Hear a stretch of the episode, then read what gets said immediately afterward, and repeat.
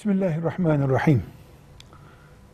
Bir Müslümana öz kardeşi ile evlenmek ebedi haramdır.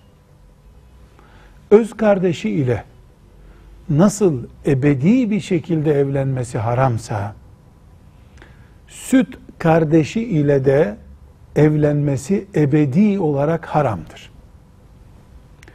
Şöyle bir ihtimal oluşursa, A, B ile evlenecek ama B onun süt kardeşi olabilir. Bu ihtimal o evliliği iptal ettirir.